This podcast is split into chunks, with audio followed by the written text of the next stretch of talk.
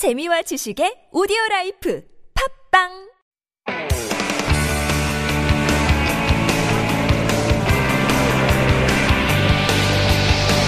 From the latest headlines to conversations about the trends and shifts that shape society at large. Explore what makes living in Korea interesting with Life Abroad on T B S E F M.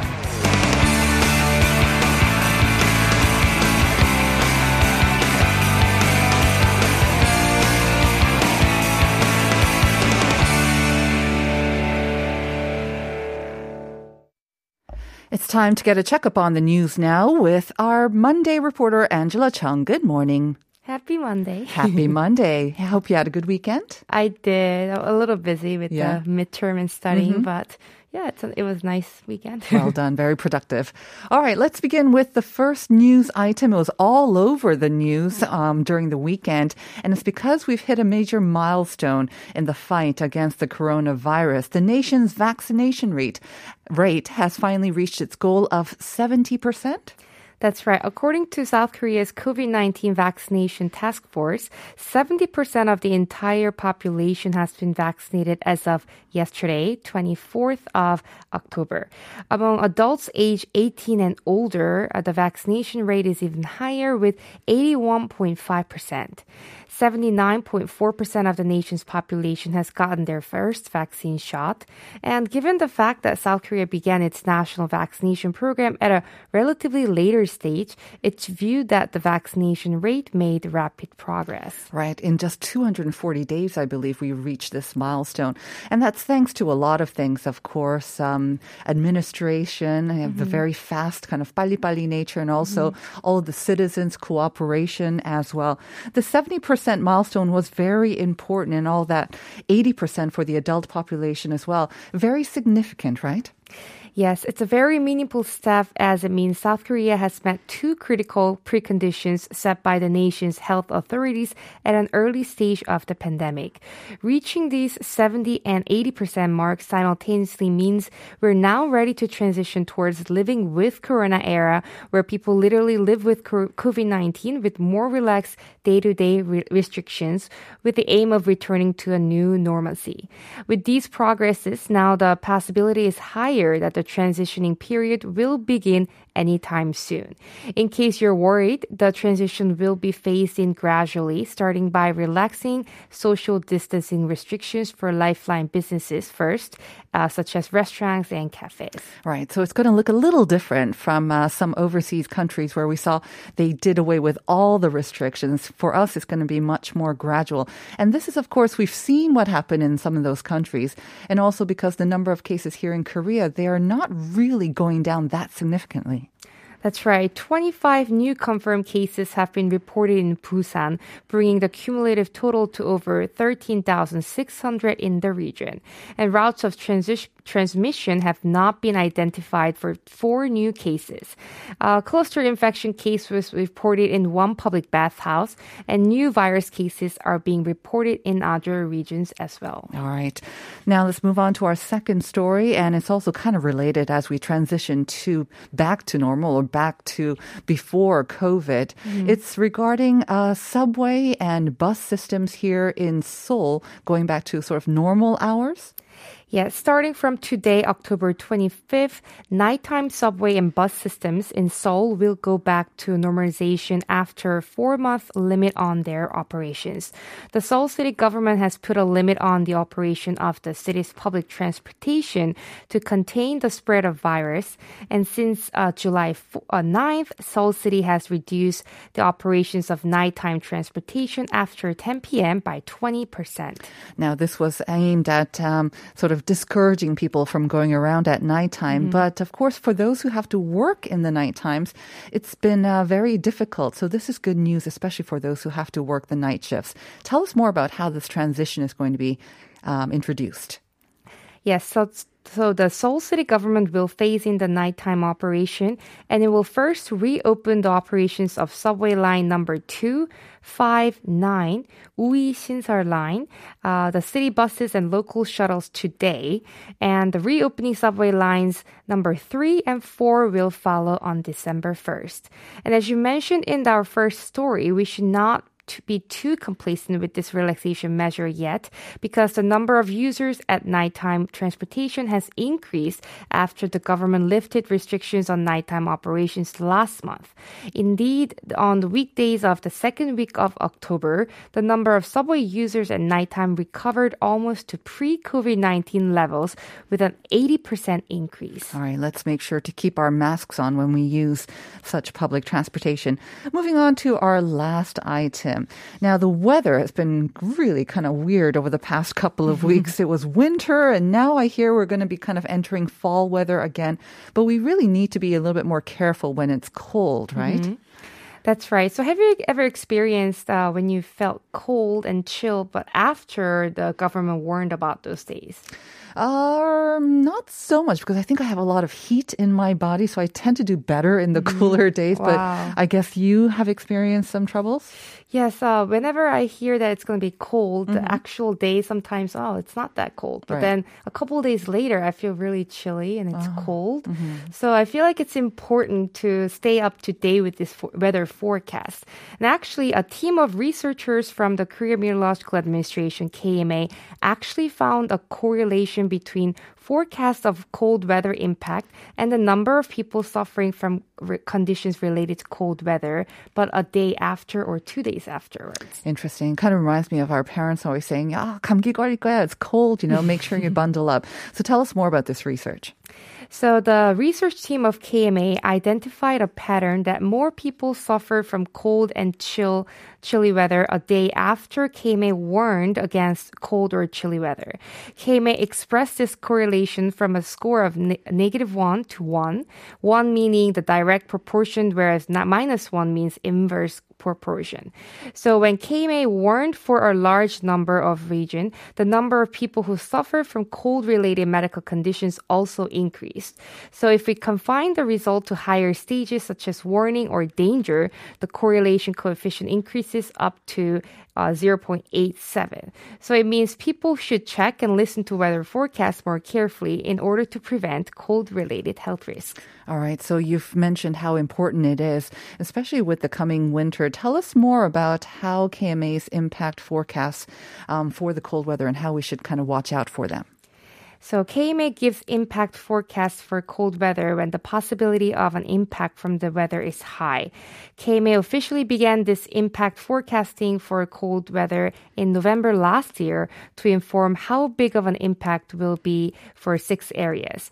Uh, for the magnitude of impact of cold weather, K M A has four different stages. First is notice, second is caution, third as warning, and fourth as danger. So K M A gives notice when a slight impact is expected for some vulnerable groups. It issues caution when impact is expected for target regions to a certain degree. Warning is issued when significant impact is expected in a number of parts.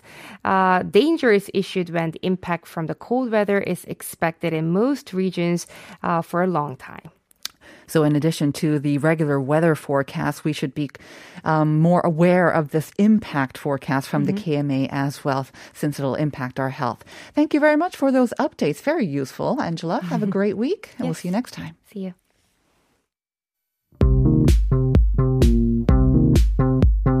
Do you have questions about life in Korea?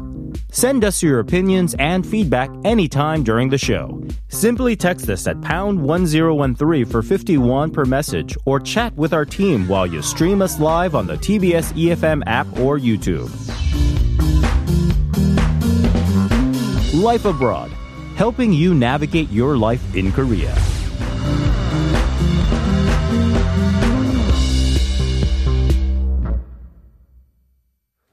And we are back with All in Context, and this is where, along with Ryan Culp, we kind of uncover some of the weird quirks and sometimes idiosyncrasies of Korean culture, seen through the eyes of Ryan, and we kind of dissect them for you. So Ryan is in the studio with me. Good morning, Ryan. Good morning. How are you? I'm very good. How are you doing? I'm great. You don't sound too great. Well, I slept three hours today, but I'm doing really well, actually. Energy high. Why just three hours? I've been working on a new project, and mm-hmm. it requires coding, and I haven't done that in a while, so I've just wow. been banging my head against the wall, well remembering done. Things. Okay. Yeah. Oh, to be young and able to survive on just three hours of sleep. I think you're young and able to survive, for the record, on three hours of sleep. Yeah, I guess you can. All right. Well, we're going to be talking about hobbies, and I know that Ryan seems to have quite a few of them. We're going to be discussing how Koreans seem to take a maybe kind of an extreme approach to hobbies as mm-hmm. well. So that's related to our first question of the day, which I want to our, remind our listeners of. So it's a newly coined phrase, and it refers to a new type of consumer behavior, especially by By the M Z generation here, where they go all in on a new hobby and uh, don't hesitate to invest a lot of money in it as well. Now, uh, It's, it is a Konglish word, I have to say. Before I saw this question of the day, I had not heard of it as well, probably because I'm not an M Z generation as well. But with, it is an English word, and you use this when you say that you kind of really like something, or I really like it, but it's a more kind of a slangy way of saying I... Would you say this, that? This was a new word to me too. Really? Okay. Um, let me give it in Korean, and I think it helps with the Korean. So 이것은 엠지 세대의 소비 형태를 일컫는 신조어 중 하나인데요. 파다. 약간 빠, 땅을 파다, 뭐 못을 파다라는 뜻의 영어 단어에서 파생했으며 특정한 취미 활동에 깊이 파고들면서 그 분야에 있어 소비를 아끼지 않는다는 의미를 갖고 있습니다. So 땡땡 두 글자입니다. 소비, 빈칸에 들어갈 영어 단어를 right. 맞추시면 됩니다. So another way of saying I like it. It's kind of like 집착. That's the hint. 집착, yeah. It's kind of like you dive deep into a mm. hobby as well. Kind of begins right. with the same letter as well. I don't know. I hope that helped our listeners. It is a little bit difficult, I think. And four eight two zero saying, good Monday morning. I think the answer is burning 소비, which is the most common consumption pattern of M Z 세대. That's another one that I haven't heard of. Have you heard of burning consumption? 저도 처음 들어요. And apparently it's not the answer. five five nine three, 집중 소비? 힌트 더 주세요, 유유. So again, 집중 소비도 아니에요. So once again, the key hint is 파다, 뭐 파내다, 그런 뜻의 영어 단어입니다. 음. 네. All right. Hobbies. 신기하다. 신기하다. There's so many new words always popping up in Korea. I That's think right. It's another kind of a hobby of young Koreans as well. But today we're talking about like kind of regular hobbies. Mm-hmm. So what struck you about hobbies, how we pursue them here? Well, this started for me a few months ago. I'm always an observer, right? Yes. That's that's my role here. Uh-huh. Um, and a few months ago, I, I rode the bike from Seoul to Busan. Um, and on this trip, I don't own a bike. I don't own any of any of the cool clothes. I don't like the know spandex. any, like I barely remember how to switch gears on a bicycle. So I go. And you t- did this from Seoul to Busan yeah. on like a. It sounds like a, just a regular old bike. Just with willpower. My you know? God. So I, I go to this bike shop uh-huh. on a on a Sunday. Uh-huh. I rent the bike, and on Monday morning I leave. And. Um, Of course, they want me to get all the different cool stuff, and yes. I don't know how to pronounce any of it. So I just, I get the bike, I get the squishy butt pants. At least you got that, yes. Oh, yeah. That's the most important, That I was think. my biggest concern. and, and I guess that was all I needed. And uh-huh. then I did this trip. I rode most of the time, like, without a shirt on, because I wanted to get tan and, like, multitasking. Mm-hmm. And uh, along the way, I saw, like, fifty thousand Lance Armstrongs. and it, it kind they of struck like me. It, right. Yeah, I was like, wait a second, like... Koreans are going hard. Oh, yes. You know, with this hobby of cycling. And I mm-hmm. thought, like, but maybe I've ridden more kilometers on this bicycle than some of these people who have been doing this for a while right. because not everybody's insane enough to go from Seoul to Busan. Mm-hmm. So that kind of uh, planted like a virus in my brain. And then since then, I've just been observing all these other hobbies that are really popular in Korea. Like we just mentioned a minute ago, uh, camping, uh-huh. um, obviously golfing. Yep. Um Now, tennis is very big as well, apparently. I sure. just saw a report over the weekend how tennis is now the new kind of golf. But apparently uh. a lot of female, like a lot of younger women are really into it. And it's driven by, surprise, surprise, the outfits, the cute tennis Ooh. outfits. Apparently, so according to this one news report. That well, was kind Korea of interesting. Korea and yeah. skirts go together very well. and golfing and skirts, tennis and skirts. Yes. Yeah. Yeah. Take it for what you want. Yes. Mm-hmm. So, yes, I mean, if, you know, you can not just go back to the mountaineering gear as well. We, you know, for my neighborhood mountain, it takes like maybe ten minutes to go uh-huh. up. I will see people decked out in complete mountaineering, serious sure. mountaineering gear. For thirty minute like, exactly. sun check. Yeah, yeah. You've got to look the part. But I imagine you received a lot of stares on your um, ride, shirtless, on this kind of old rickety rented bike. Oh, of course. I mean, I'm, I look like I'm out of control. You know, like I need to be put They must back have been very the, worried about you. Yeah, 정신병원에 가야 돼요. But like uh, that got kind of put in my mind that, you know, there's a, a different attitude, it seems to me, mm. uh, in Korea in the pursuit of hobbies. And that uh, basis for that, I think there's a lot of potential reasons.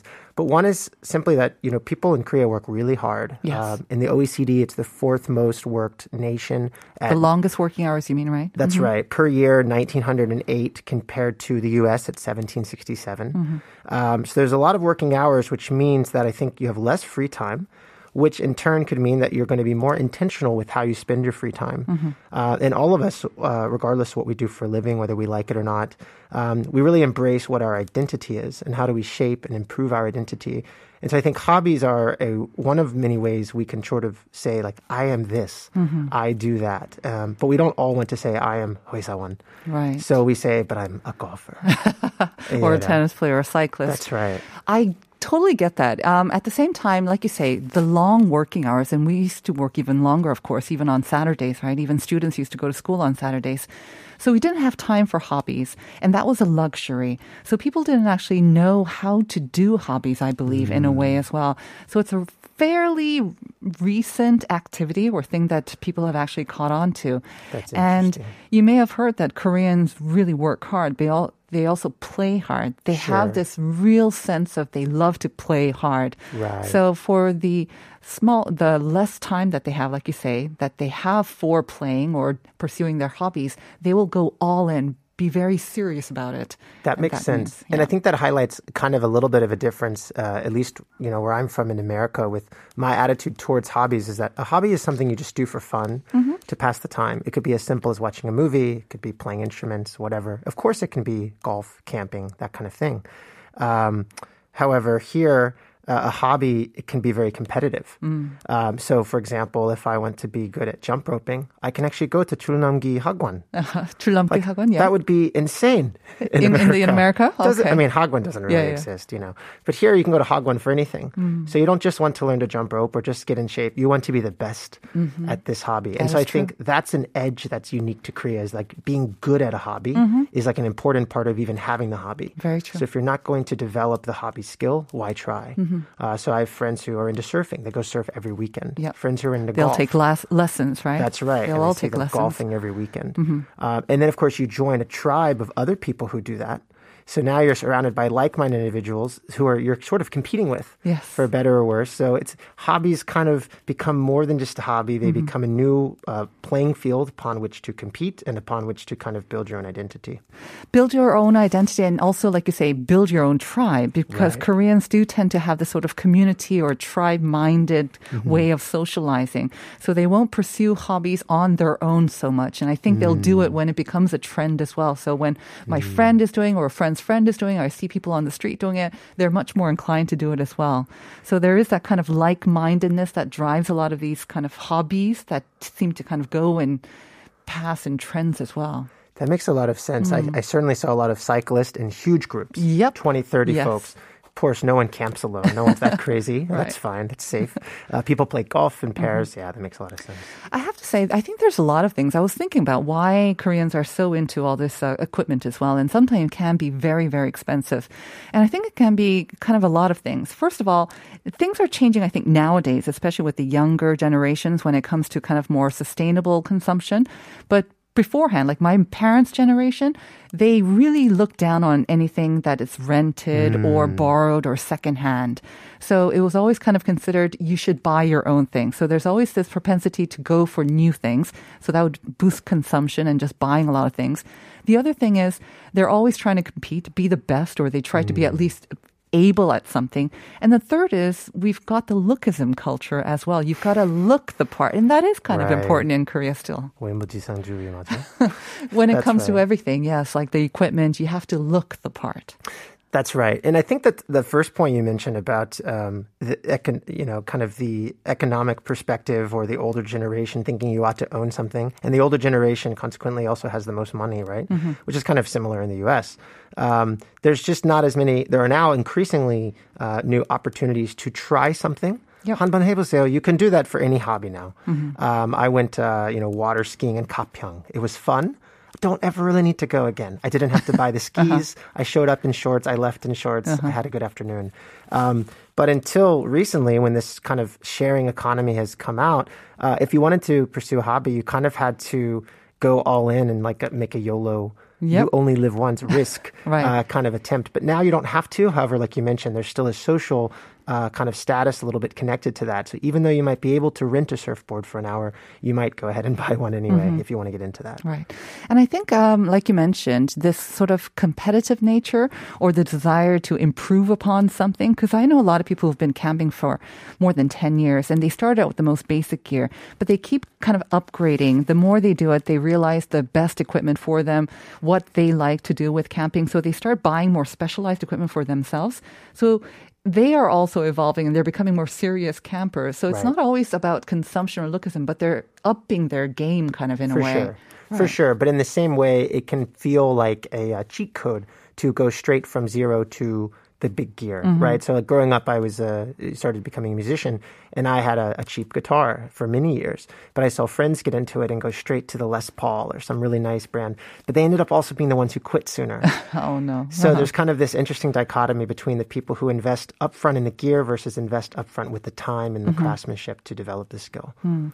So what have you kind of learned? I don't know. What's your major observance from this um, when it, when you look at your friends or other Koreans in pursuing a hobby? Sure. Well, as we all know, hobbies kind of, uh, they're an investment not only of our time, but our limited uh, resources, right. the money we make, uh, the friends we're going to be spending our time doing those hobbies with. Mm-hmm. Um, so I just think it's a, a useful uh, uh, thing to keep in mind that as we get into hobbies, try to try to do things once or twice. Mm-hmm. Go, uh, you know, work with a small business, rent it, get serviced, right. go to a go to a Jultnomgi hagwon, see if you like it. Exactly. Because it will probably become uh-huh. part of your identity and you want to make sure that that's a good identity for you. Right. I think we're now kind of entering that stage where there are more opportunities and uh, kind of more mm-hmm. open-mindedness as well. So thank you for bringing that to our attention, Ryan. Have Thanks a great week. Me. And we'll be back with part two after this.